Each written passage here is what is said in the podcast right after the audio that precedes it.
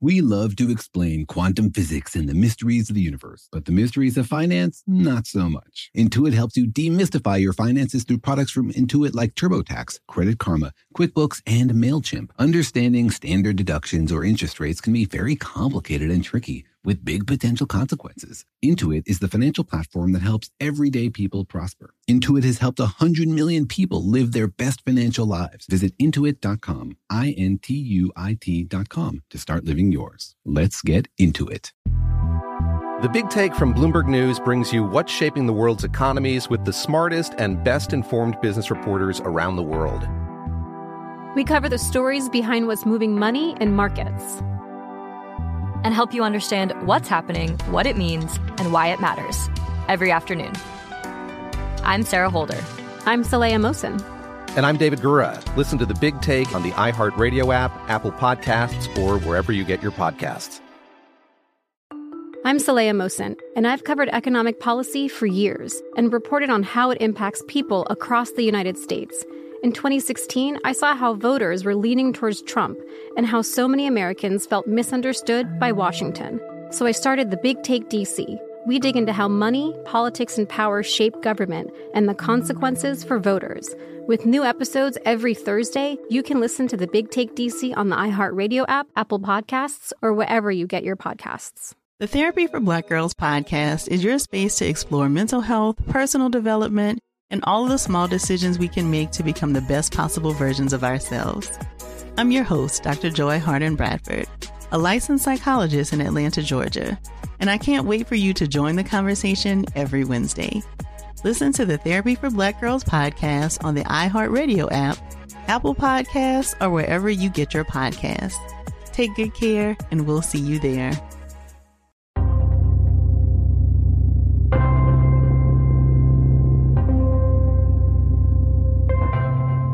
Hey, Daniel, remember a few weeks ago when you insulted America's favorite chocolate bar, Hershey's? How could I forget? I got some strong emails about that comment. Oh, yeah? Did you get us barred from the airwaves? No, but I think I might have to raise the bar in terms of my comments. You mean we're not already at the bottom? We're scraping the bottom of the barrel. yeah.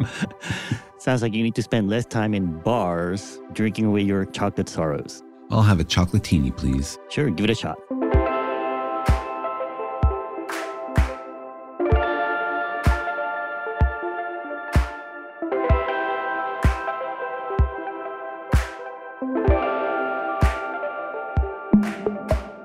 Hi, I'm Jorge, my cartoonist, and the author of Oliver's Great Big Universe. Hi, I'm Daniel. I'm a particle physicist and a professor at UC Irvine, and I do have strong opinions about chocolate. You have opinions about strong chocolate or just strong opinions about chocolate? Yes, and yes. Is it because you're really passionate about chocolate? It gives you a lot of comfort. I feel like if you're going to eat chocolate, then you should eat chocolate that you like. But, you know, people prefer lots of different kinds of chocolate.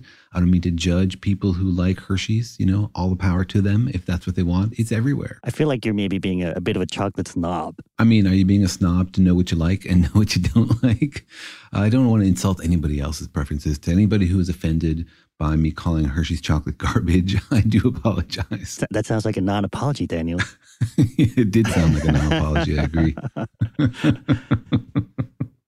but it sounded like I was trying, didn't it? I don't think that counts these days. All right. I think you need to raise your bar in terms of apologies to the masses. Well, I'll say this I enjoy chocolate. I hope everybody else out there enjoys chocolate, whatever flavor or variety they prefer. Yeah, there you go. But, anyways, welcome to our podcast, Daniel and Jorge Explain the Universe, a production of iHeartRadio. In which we whip up a delicious concoction of everything that's out there in the universe all of the dark energy, all the dark matter, all of the dark ideas that describe how the universe actually works, what it's made out of, and how it came to be. We melt it all down, form it into squares, and ship it to you over the airwaves. That's right. We try to lower the bar of science and make it accessible to everyone out there. We try to make it silky and smooth and delicious and easy to go down. Because wondering about how the universe works is something everybody does, and everybody should have access to what we know and what we don't know about the universe. Thinking like a physicist is not something only professional physicists can do. It's something everybody can do and should do about how the world works.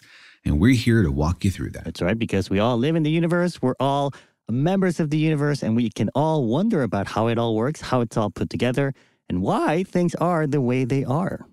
Do you have like a membership card for the universe? I don't have one. Oh, oh, uh, Uh-oh. awkward, awkward. Maybe you just got lost in the mail, Daniel. I'm sure that's what happened. I'm sure, sure you were invited. Maybe it's part of the Hershey's cabal that's secretly organizing the whole universe. Oh, you've been you've been blacklisted or dark Mm. chocolate listed. Yeah, milk chocolated. That's what you get for insulting um, Powers um, that be. uh, accessible chocolate to the masses. Yeah. Well, but you can still come to the universe, I guess. All right, thank You you. can be somebody's plus one. wow. Maybe they just don't invite physicists. Maybe they don't. they, they all prefer to be on the outside of the universe looking in. No, I love being the part of the universe that's looking at itself, right? That's what makes the questions so important we're not outside the universe studying it like some weird object. It's part of our context, our lives. It's our existence that we're trying to understand. Physics is sometimes sold as like bigger than humanity, but to me, it's the fundamental question of humanity, answering the deepest questions about our own existence. Is it sold as bigger as humanity's? Where, where is that listed? That's how it was sold to me, I guess. so maybe I shouldn't generalize from n equals one. But one reason I got into physics originally was that it seemed like the questions were universal. They weren't limited to things happening on Earth. You know, you study biology and you know it's fascinating and important, but it might be very different on other planets. Mm, maybe that's why you're not invited, Daniel. you think you're bigger than the rest of us. I think some of the appeal of physics is that it does seem to be universal, though, of course, we don't know. And that's a question we can only answer in the future when we meet aliens. Mm, I guess it does sort of tap into that sense of the cosmos, the grand picture that we all kind of have inside of us. And it is pretty amazing what we've been able to understand and study and come to terms with in terms of where we are in the universe, within our solar system, within our galaxy, within our supercluster of galaxies, within the observable universe. It's pretty amazing that we can see so much structure out there just by looking out to the night sky. Yeah, it's amazing what we know about the universe, never having left our tiny little neighborhood. Everything we know about the structure of galaxies and superclusters and all that stuff is based just on the few photons that happen to hit Earth from those distant locations. It would be incredible to get in a warp ship and like actually visit some of these places and learn more about what's actually going on there right now. But we can do a pretty impressive job even from here. But of course, there are still lots of unanswered questions about how solar systems form, what planets there are in our solar system, what planets there have been in our solar system, and larger questions about galaxies, why they exist, how they form, and why they take their weird shapes. That's right, because we're orbiting around our sun, and the sun is orbiting in a galaxy, which is a huge cluster of stars. There are 100 billion stars in the Milky Way galaxy, but how these galaxies get formed is kind of a, is still up in the air, right? It is, and it's an important question because galaxies are kind of the basic building block of the universe. They're like the atoms of the universe from which you can put together structures and superstructures and all sorts of other stuff. It's incredible that like galaxies actually exist and they tend to be a certain size. So it's an important thing to understand like why our universe features galaxies, how they come to be, how long they will continue to be the basic building block of the universe. Yeah, and why do they have some strange features? And so today on the podcast, we'll be asking the question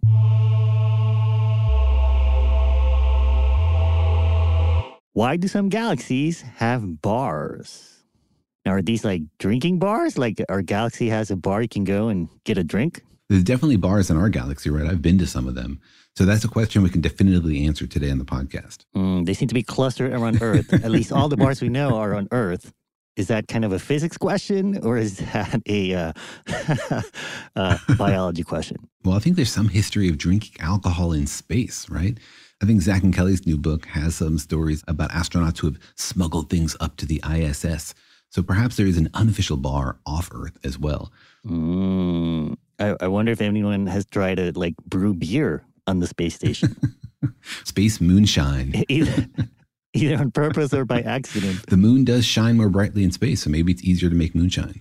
Mm, there you go. Yeah. And so, of course, we don't know if aliens enjoy relaxing in bars or whether they like Hershey's chocolate in their chocolatinis. But today we're not talking about places to drink. We're talking about the structures at the centers of galaxies. Mm, I see. So when you say a galaxy bar, it's not like a like a buffet bar or or a beer bar. it's more like a the structure is a structure in a galaxy that looks like a bar, or structures, multiple ones. Yeah, there's a kind of galaxy out there called a barred galaxy, but not every galaxy has this kind of bar at the center. And so it's an open question about why some galaxies have bars. Mm, well, as usual, we were wondering how many people out there had thought about galaxy bars and why some galaxies have them, why some don't. Are they over 21? Can you get your favorite drinks in them? And so Daniel went out there into the internet to find out what people think about this question. And whether you like salad bars or chocolate bars or any other kind of bar, you are welcome to participate in this segment of the podcast. Just write to me to questions at danielandjorge.com and I will set you up. So think about it for a second. Why do you think some galaxies have bars? Here's what people had to say. So I didn't know galaxies had bars in the center. So I'm going to say maybe it has it because gravity is aligning them in a special way, but can't be made into a sphere because of the black hole's gravity. I think uh, planets don't share orbits because the center of gravity would have to be absolutely stationary or it'd oscillate and shake itself out of sync. I think that the bars in the center of galaxies are there to give people somewhere to go. A bit like if women's clothes shops have bars, they'd have somewhere for men to go instead of trying to look interested. I expect that galaxies have bars at their centers because you're going to need a place to kill some time and have and have a beer if uh, your interstellar flight is delayed. I have no idea what does a bar in the center of a galaxy mean. All right, some fun ideas here. Some of them a little bit inappropriate, perhaps. I think this might be the highest fraction of joke answers we've ever gotten, which means people really just don't know anything about bars and galaxies. maybe they're just uh, barring uh, not knowing anything about them. or maybe they'd already spent too much time in a bar when they got these questions and they were in a silly mood. Oh, there you go. Yeah, maybe you shouldn't uh, send these questions out during happy hour. Monday morning, 9 a.m. Is that when happy hour is? yeah. Depends on how much you like your job, I guess. and where you are in the world, right? We have listeners all over the world. Yeah, we are a global podcast. All right. Well, uh, Daniel, uh, maybe step us through this. What exactly do you mean by a galaxy bar? So, galaxy bars are features of one particular kind of galaxy. And galaxies, it turns out, can have all sorts of different shapes in them. Galaxies, of course, are clusters of stars, and they can be very, very small, from dwarf galaxies that have thousands of stars to super mega galaxies that have billions and billions of stars. But we tend to notice some features in them. And you know, the beginning of any science is basically just botany. It's just like, look at it, categorize it, sort it, see what patterns emerge. And very early on, when people were studying galaxies, they noticed that they could have different structures, even things we could see here from Earth with limited telescopes. Right. And we've talked a little bit about before uh, the different shapes that galaxies can have, right? Mm-hmm. They can be sort of like a blob, like a football, or maybe like a spiral, or maybe just like a pancake, right? Yeah, exactly. And there are regular galaxies that are probably in the process of merging between two galaxies. There's a galaxy out there that looks like a question mark, for example. But the most common galaxy out there is a spiral galaxy. Uh, how common is it? Is it like 90%, 50%? It's somewhere around two thirds of all the galaxies that we have studied are spiral galaxies. And there's a reason for that. We went into all of that in our recent podcast about the various shapes that galaxies can have. But basically, galaxies form from huge blobs of gas, which spin and collapse and then form a disk. And that dense disk of gas tends to form those stars. And the spinning of the galaxy turns that disk into a spiral. Mm, that's kind of like the default shape of a galaxy, right? But then you can get other shapes, as we talked about, when they merge with each other, other galaxies or they crash into mm-hmm. other galaxies, right? Exactly. So a spiral galaxy is like the basic building block of the universe. In that sense, it's the most important one to understand because the other ones, ellipticals and irregulars, are all made out of spiral galaxies. And also, our galaxy is a spiral galaxy. So if we're going to understand like the context of our lives, let's begin at home. Right. And I, I guess maybe just to paint the picture for folks uh, by a spiral. It sort of looks like a like a toilet flushing, right? like it's not like one like you're tracing out a spiral with with a pen mm-hmm. and a paper. It's more like a, a swirl that's uh, kind of converging in the middle. Yeah, and a spiral galaxy usually has several arms. It can have two, sometimes they have three. There are galaxies out there with four arms. Each one is like a spiral that usually goes like one time around the galaxy. Starts from the center and then comes out. So it's sort of more like a pinwheel. Right. And so that gives you the image of the spiral galaxy. And that, so that's the basic shape of Mm-hmm. most galaxies out there. But you say you're saying some of them have a bar through them or on them. At the center, some galaxies don't have bars. The spiral arms just start at the very center. But a good fraction of galaxies, the center of them isn't part of the spiral arm. It's a separate thing. It's like a bar.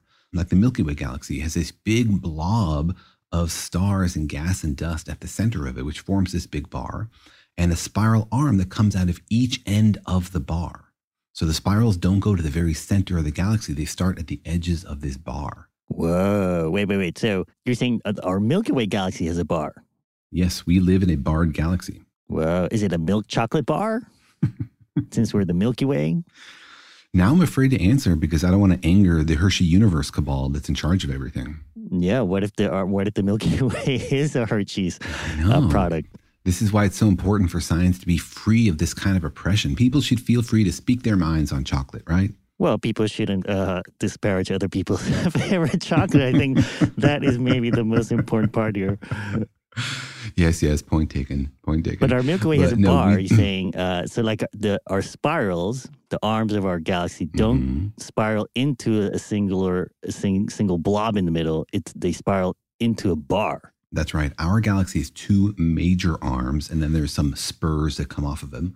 And each arm comes from a different side of the bar. So the two major spirals that make the Milky Way galaxy, they don't actually meet at the center. They come to different sides of this bar that's at the core of the galaxy. Interesting. I'm, I'm, the picture I'm getting is sort of like I don't know if you've seen those like Hawaiian fire dancers they have, where they have a stick, and at each end of the stick uh, is it's on fire, and so then they, they spin it. That's kind of sort of what's the picture that we get of the Milky Way galaxy, isn't it? Like there's a bar, and from the each end of the bar you get these swirls that spiral out. Well, I'm not fancy enough to take vacations to Hawaii. I tend to spend my money on chocolate instead, but it sounds accurate. Now, you know that you can get chocolate in Hawaii. In fact, it's kind of known for they're kind of known for having good chocolate. Macadamia nut chocolate, here I come. There you go. But yeah, that sounds accurate. Wow. Or if you imagine like a baton twirler at a football game and ribbons at the end of the baton, if he or she spins the baton, then the ribbons spiral around it. But the ribbons, of course, don't meet at the very center. They come from the edges of the baton. Mm. Now, this is an interesting idea just because to me, and I, I wonder if, if to a lot of our listeners, this is kind of news, right? Like most uh, of the time that you see a picture or a drawing of the Milky Way galaxy, they don't, it doesn't have the bar in, in the middle, right? Like the famous, isn't the famous image of like you are here, where it points to a point in the Milky Way of a drawing of the Milky Way? Uh, that one doesn't have a bar, I don't think. Yeah, that's a good point. I'm not sure if that image is scientifically vetted. It also really doesn't have big, distinct arms the way you might expect. But a more scientifically accurate picture of the Milky Way shows the specific arms and the bar. The bar is not like a very rigid rod, it's a bit of a blob, also. Mm, it's made out of stars, like a just an elongated cluster of stars. Yeah, it's stars and it's gas and it's dust like the rest of the galaxy. But you know, this is us imposing order on a huge swirling mass of stuff. So part of this, of course, is just the impression we make, how our brains filter the full details of the buzzing chaos of reality. Mm, all right. Well, so then the Milky Way has a bar. Lots of galaxies maybe have bars in the middle of them. So the question is, why do they have bars? What's going on there in the middle of the galaxy? And can you play galactic limbo with that bar? and so let's get to these deep and profound questions. But first, let's take a quick break. It's lunchtime at Tim Hortons, and we're serving up a special deal just for you. Our new $5.99 lunch deal includes your choice of any lunch sandwich and a side of crunchy kettle chips. Because what's lunch without a little crunch? And the sandwich choice is all yours, like a ham and Swiss, Chipotle chicken wrap, BLT, and more, made to order just the way you like it. Tim Hortons' new lunch deal. Simple, delicious, and just $5.99. Now that's a good deal. Only at your neighborhood Tim's. U.S. only. Price and participation vary. Terms apply. The Big Take from Bloomberg News brings you what's shaping the world's economies with the smartest and best informed business reporters around the world. Western nations like the US and Europe. Mexico will likely have its first female president. And then you have China. And help you understand what's happening, what it means, and why it matters. He'll get his yo-yos to Europe in time. But the longer this drags on, the more worry he's getting. They knew that they needed to do this as fast as they possibly could to get a drug on the market as fast as they could. I'm David Gura. I'm Sarah Holder. I'm Saleha Mohsin. We cover the stories behind what's moving money and markets. Basically, everyone was expecting, if not a calamity, certainly a recession. But the problem is that that paperwork, as our reporting showed, is fake.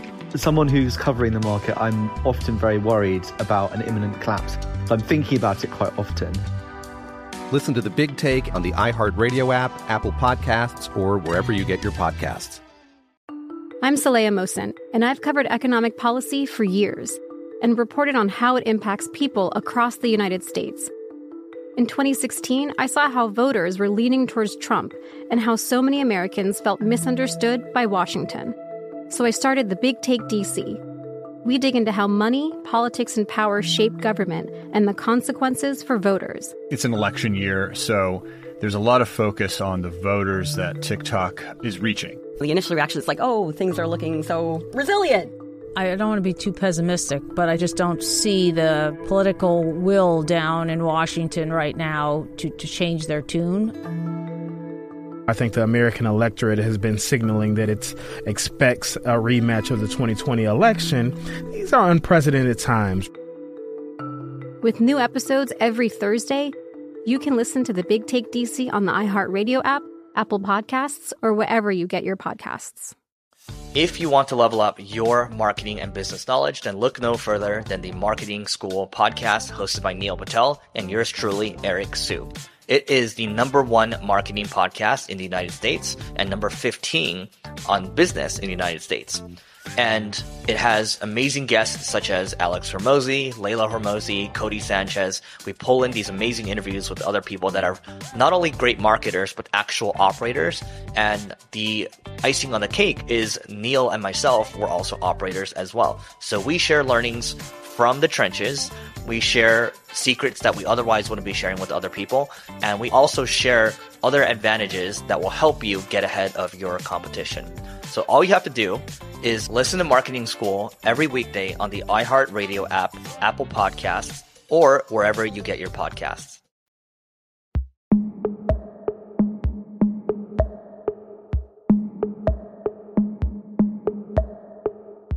All right, we're talking about the Milky Way galaxy and the fact that it has a bar of stars in the middle. It does the swirls of the galaxy don't converge to a, a round blob in the middle; they converge to kind of like a, a rod of stars, right? Mm-hmm. Yeah, it might be more accurate to call it like a football because it's a little wider in the center than it is at the edges. But yeah, there's sort of a long. Wait, wait, it's not a bar.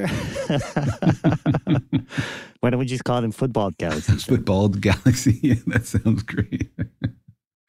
I am done defending the naming schemes of astronomy. because it's indefensible.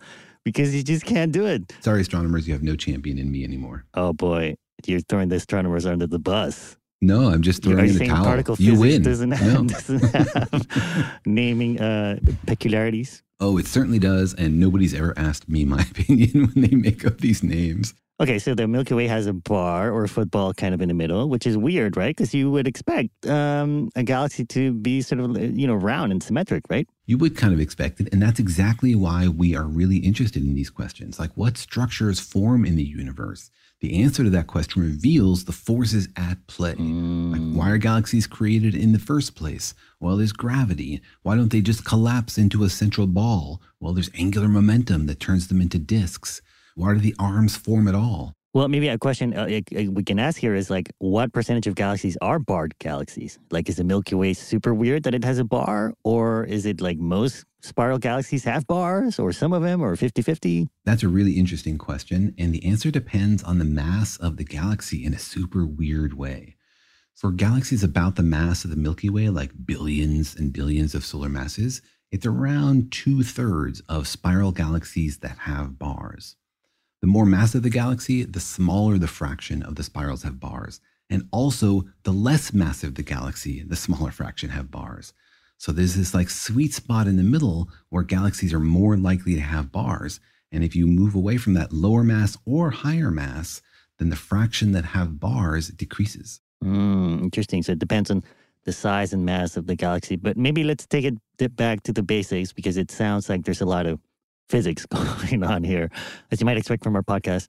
But um, so what's going on at the center? Like, uh, how can how can this bar still be there after all these billions of years? It all comes from asymmetries, like little overdensities. If you start from a galaxy that was perfectly smooth, like all the matter was evenly distributed, or like you had a cluster of stars that were perfectly distributed in circles on perfectly circular orbits, then it wouldn't form a bar. But if you tweak it a little bit, like one little spot has more density than another spot, then that spot's going to have more gravity and it's going to attract more stars to it. And so you get these density waves forming inside the galaxy. So the same process that forms the arms, those density waves of the arms that we describe as like traffic passing through a freeway, can also form density structures in the center of the galaxy.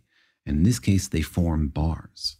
Whoa. Yeah, I remember we spent the whole episode talking about this idea of density waves in a galaxy. It's not like the arm of a galaxy, what you see as the swirl, like it doesn't rotate around the galaxy.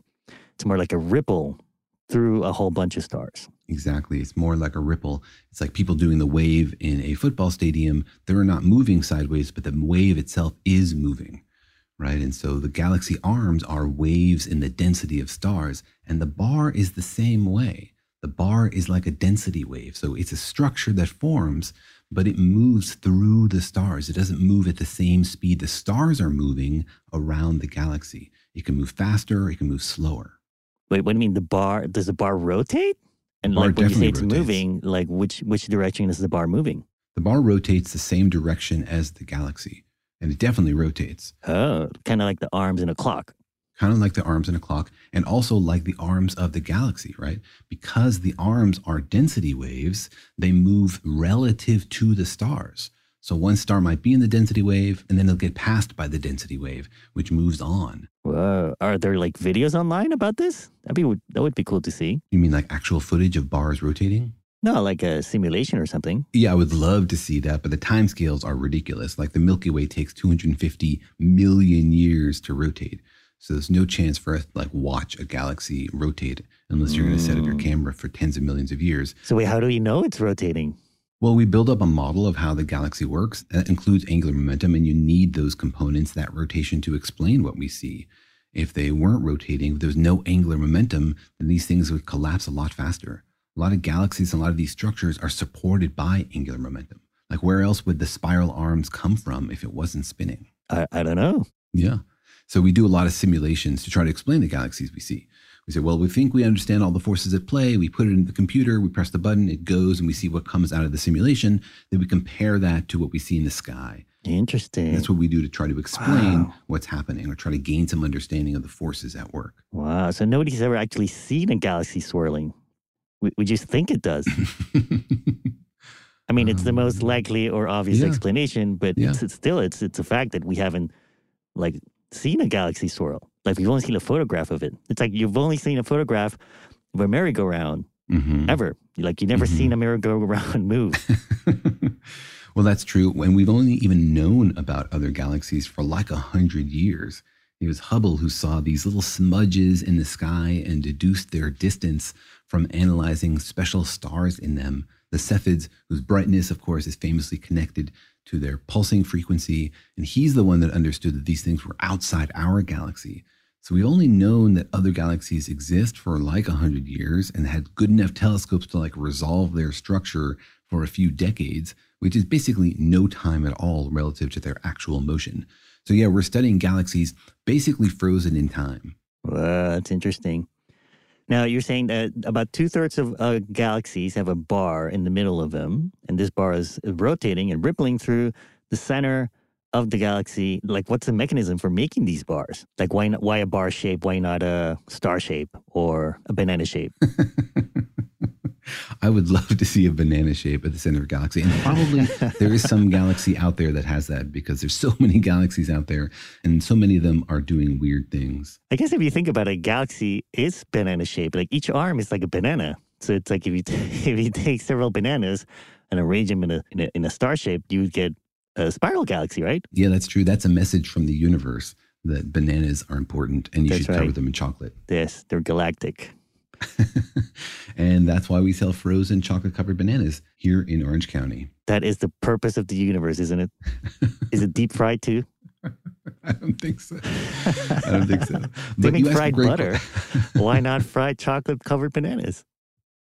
I think I've had that at a restaurant actually. But you asked a great question that wasn't about dessert, which is why do some galaxies have bars? Why do they form bar shapes and not other things? Mhm. And the answer is that we're not sure.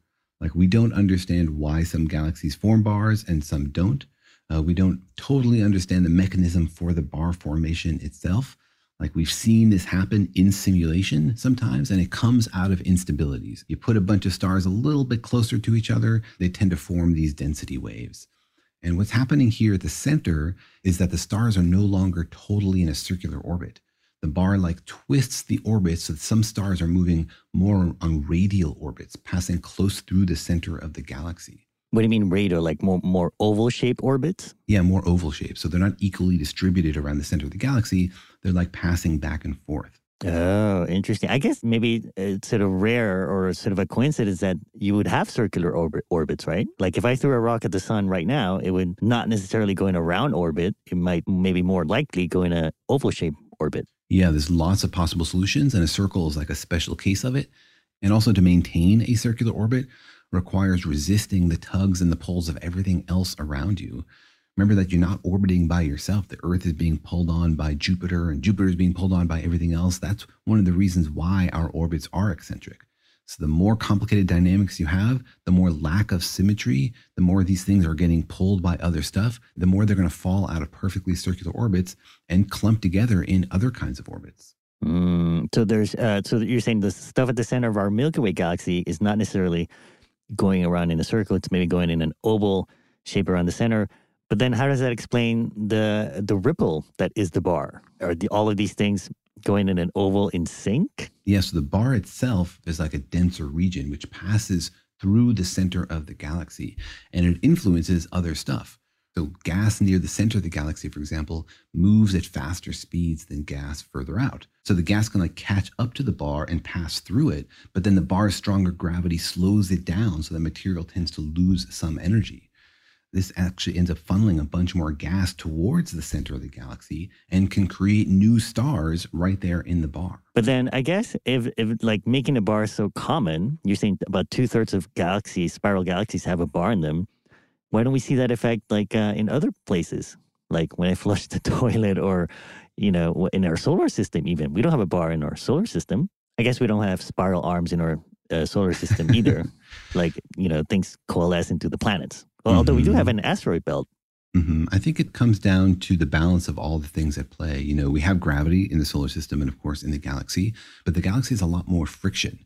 You know, there's gas and there's dust. This stuff is interacting much more than things in the solar system.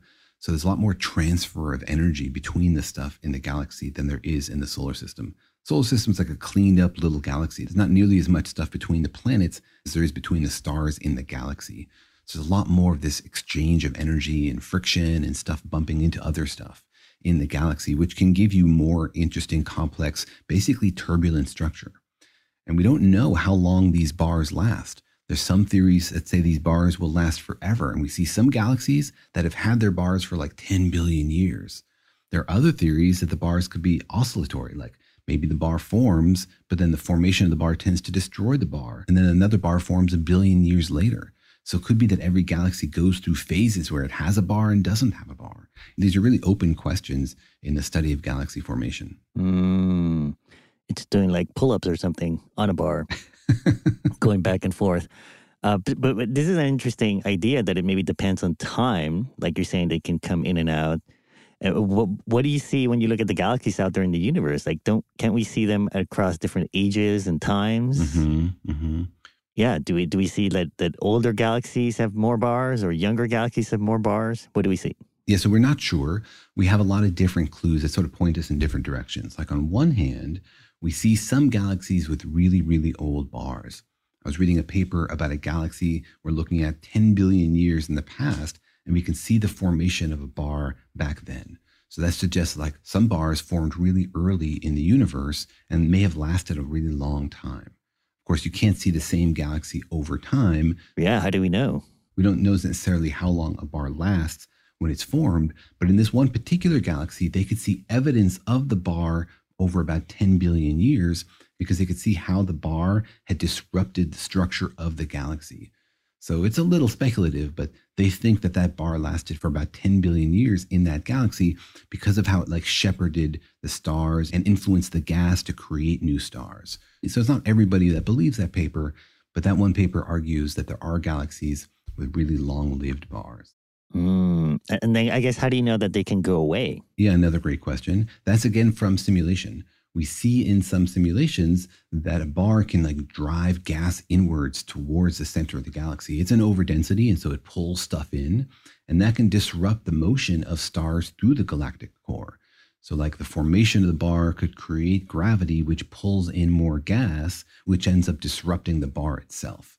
So, we don't know. And this is the kind of thing we study in simulations. And these simulations are never perfect, right? You can't include everything in the galaxy in your simulation, every tiny particle. It would take forever. So whenever they do these simulations, they're always making approximations. Oh, let's leave out the dark matter, or let's ignore this effect, or something to make it tractable. And so you got lots of different simulations with sort of different answers. And people are still exploring this like right now. Nobody really mm. knows the mm. answers to these questions. So when you simulate it, you add a little asymmetry or uh, like an offset to the distribution of the stars, and then you get a bar. And then what you see in the simulations is that sometimes the bar disappears after a while. Mm-hmm, exactly. And, and, then maybe comes back later. Mm-hmm. And there's some other hints from the simulations. Some suggest that it depends on the thickness of the disk. Like our galaxy is mostly flat, but it's not a totally thin disk. It's not like it's a paper thin, right? There's a width to the galaxy, and some galaxies have thinner disks, and some galaxies have thicker disks. And some of these simulations suggest that galaxies with thinner disks are more likely to have bars than galaxies with thicker disks in them. Whoa, why would that be? I think it has to do with basically the gravitational environment in which a disruption forms. Like if there's a lot of other gravity happening anyway, then a small overdensity is less likely to cause a big pileup in the galactic spin. Like if, for example, you had a huge amount of dark matter in your galaxy, then the gravity of the galaxy is mostly dominated by that dark matter. In the same way, if you have lots of other stars like above and below where the overdensity forms, then those stars are going to tend to smooth stuff out because of their gravity a thicker disk might prevent a little overdensity from turning into a big bar. Interesting. It's like a 2D effect, like it only happens in thin sheets. Yeah, it could be. Another study suggested that mergers can destroy bars. Remember, spiral galaxies merge and form sometimes new spiral galaxies, sometimes elliptical galaxies. Um, and it could be that bars are destroyed in these mergers, and then the new galaxy doesn't necessarily have a bar. It depends on the instability and the formation of the stars in that new galaxy. Wow. But there's another really interesting clue. And to answer a question you asked a few minutes ago about whether bars form more recently or not, we find that it also depends on the mass of the galaxy. So a lot of the bars tend to have formed more recently in lower mass galaxies. So it might be that lower mass galaxies take longer to form stars and then take longer to form bars. So most of the bars that are forming in the universe today, we think are in the lower mass galaxies. They might not just have had time to make a bar until now. Mm, so you need like time and mass and flatness to make a bar. And some sort of seed, right? Some gravitational overdensity. I think it's really fascinating that basically all the structure in the universe comes from one place being heavier than another. When the universe began, if it was totally smooth, nothing would have happened because all the gravity would have been balanced. Basically, everything that happened in the universe is because of gravitational imbalances. Mm, yeah, I definitely happen, and I definitely have a mass imbalance in certain parts of my body. um, but, blame gravity. Yeah, it's all great. I, I blame chocolate bars. Um, so, so then, but then, how does how does the mass of the galaxy affect these bars? Like, why would having more mass or less mass uh, affect the bar formation? Because structure formation takes time, right? gravity is very, very weak, and it takes time for gravity to overwhelm these other things. It takes time for gravity to pull stars together. It takes time for those stars to then influence each other. So, all these things take time, and lower mass galaxies have less gravity. So, it just takes them longer to sort of come together and form these things. And structure is sort of hierarchical, right? It's bottom up. You build the stars, the stars build a galaxy, you build a structure on that, and then you build structures on those structures. The barred spiral galaxy is sort of like the pinnacle of universal structure. It's like the most complex, organized thing the universe has made so far. Mm. Well, it definitely sounds like we've raised the bar here in terms of galactic mysteries. It seems like this is still a question for many scientists. And in fact, it might even have interesting consequences for our conception of dark matter and how they influence the formation of these galaxies. So let's dig into those dark matters. But first, let's take another quick break.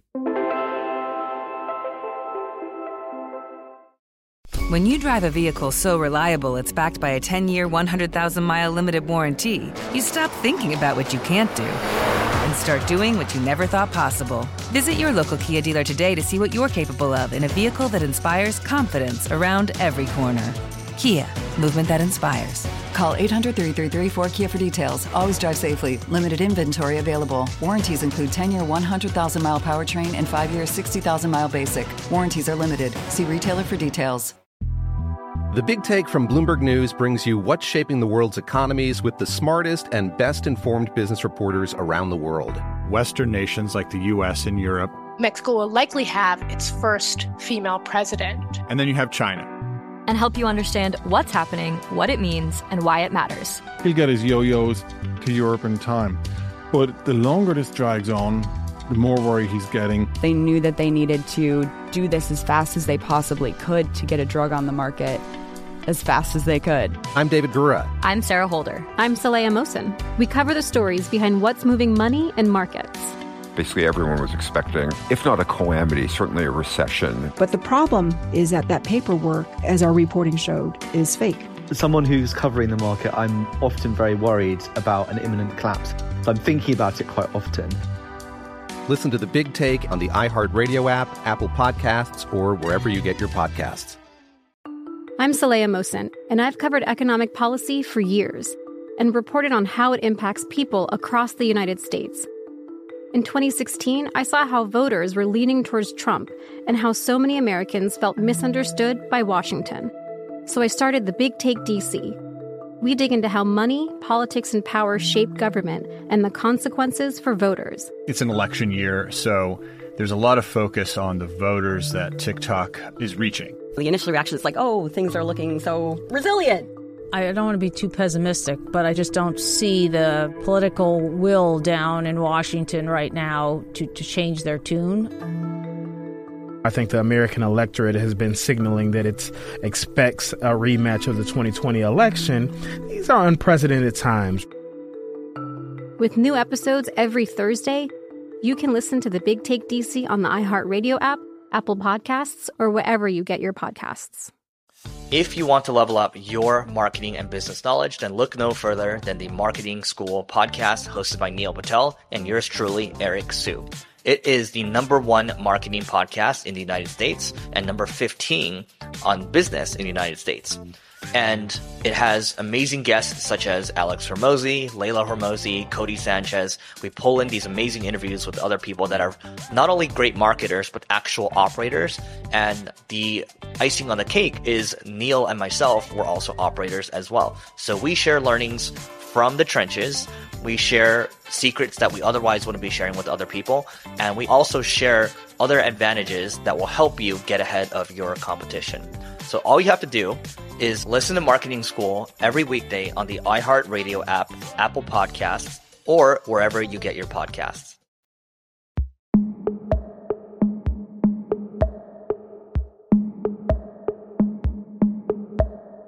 We're talking about galactic bars. Now, Daniel, is this where uh, single stars go to meet other single stars? This is where molecular clouds hang out, hoping to one day make stars. Oh, they're like celebrity bars. You see a lot of stars in them. this is where stars are born, baby. All right. Well, uh, we, we talked about how uh, we're not quite 100% sure why some galaxies are bars. It seems like it's just a matter of the physics, like the weirdness of how stars and the gravity interact and form ripples in a, in a cluster of stars.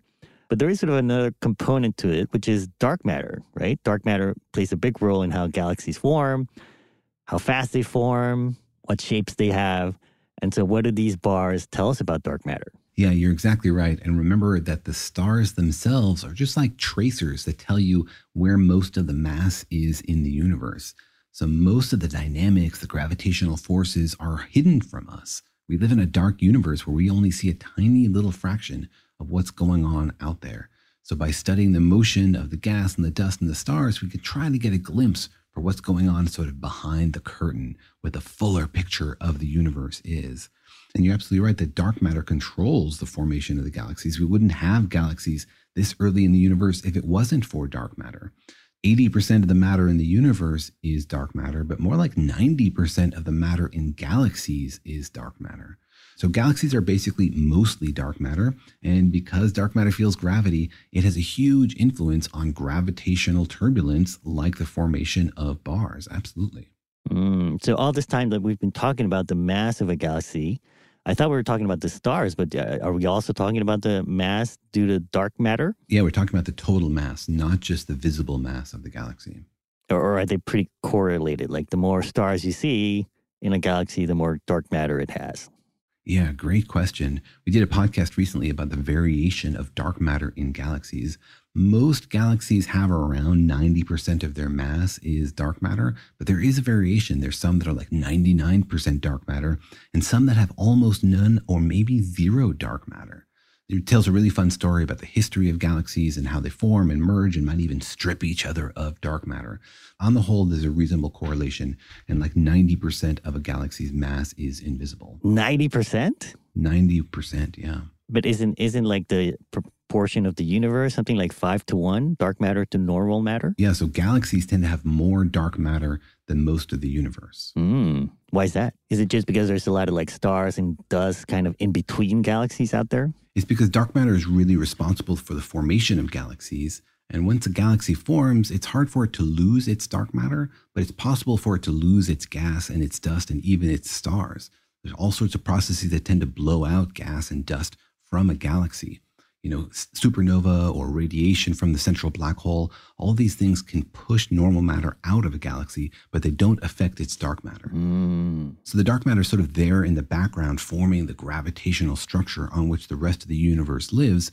And it's much less influenced by everything else that happens to the normal matter. Mm. Okay, so if our galaxy is 90% dark matter, I would think that was like the you know most powerful thing that determines the shape of the galaxy.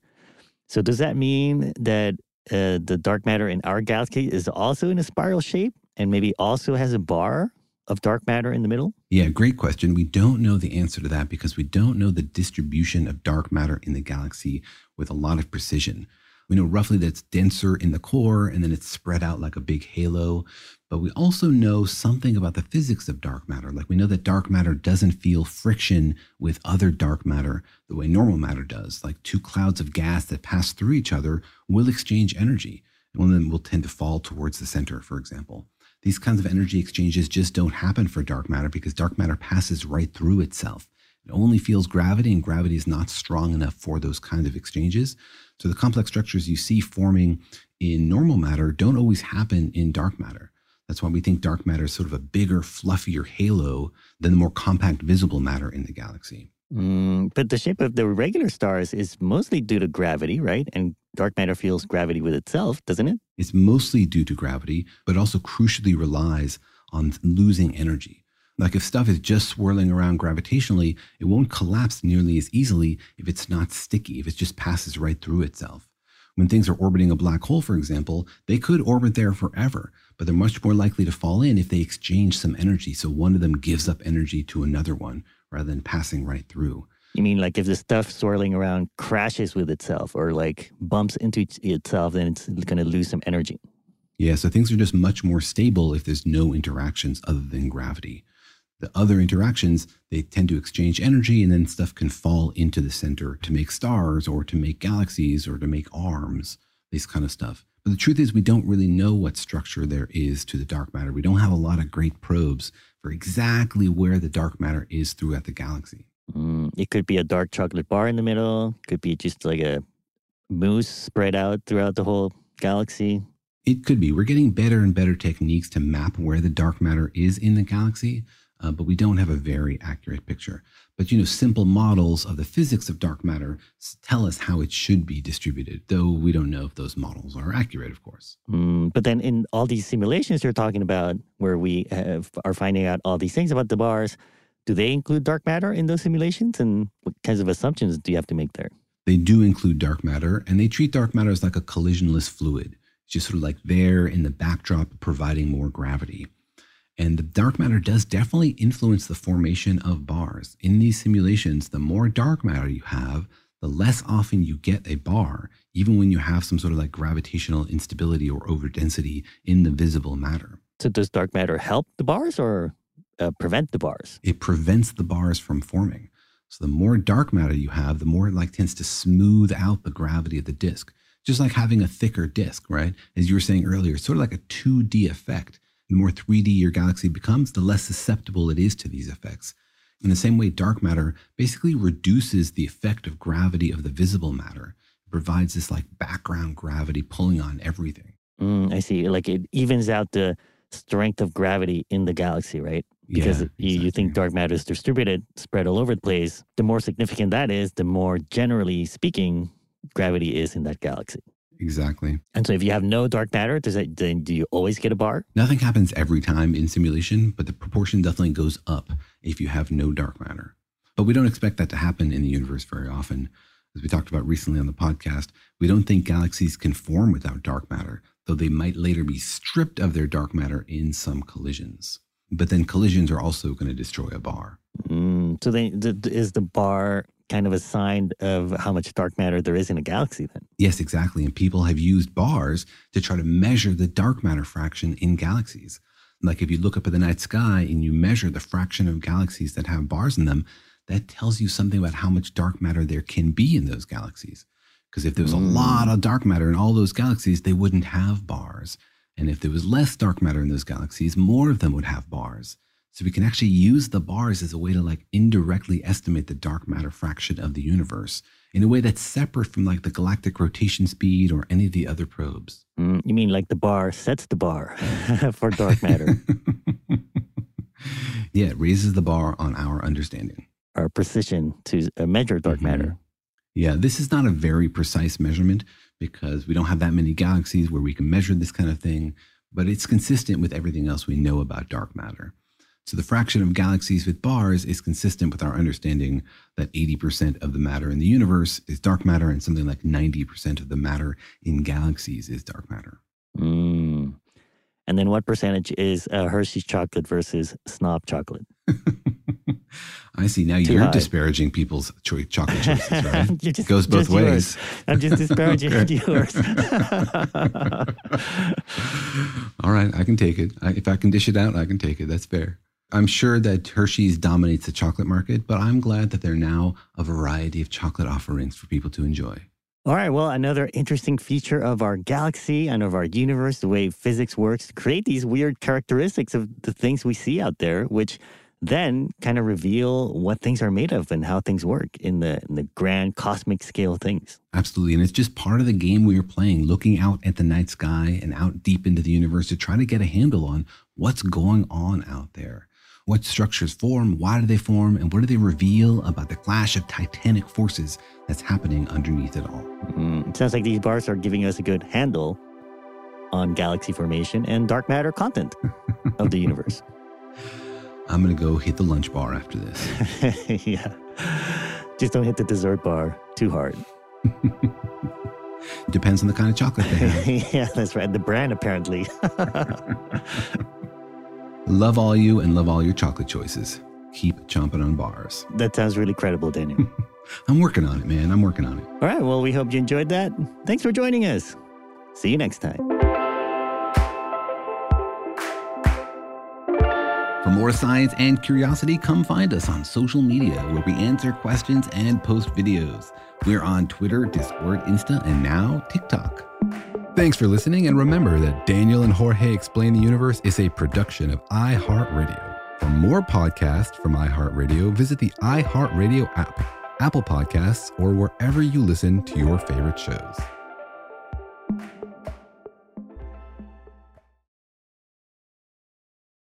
When you drive a vehicle so reliable it's backed by a 10 year, 100,000 mile limited warranty, you stop thinking about what you can't do and start doing what you never thought possible. Visit your local Kia dealer today to see what you're capable of in a vehicle that inspires confidence around every corner. Kia, movement that inspires. Call 800 333 4KIA for details. Always drive safely. Limited inventory available. Warranties include 10 year 100,000 mile powertrain and 5 year 60,000 mile basic. Warranties are limited. See retailer for details. I'm Saleha Mohsin, and I've covered economic policy for years and reported on how it impacts people across the United States. In 2016, I saw how voters were leaning towards Trump and how so many Americans felt misunderstood by Washington. So I started the Big Take DC. We dig into how money, politics, and power shape government and the consequences for voters. With new episodes every Thursday, you can listen to the Big Take DC on the iHeartRadio app, Apple Podcasts, or wherever you get your podcasts. The Big Take from Bloomberg News brings you what's shaping the world's economies with the smartest and best informed business reporters around the world. We cover the stories behind what's moving money and markets. And help you understand what's happening, what it means, and why it matters every afternoon. I'm Sarah Holder. I'm Saleha Mohsin. And I'm David Gura. Listen to The Big Take on the iHeartRadio app, Apple Podcasts, or wherever you get your podcasts.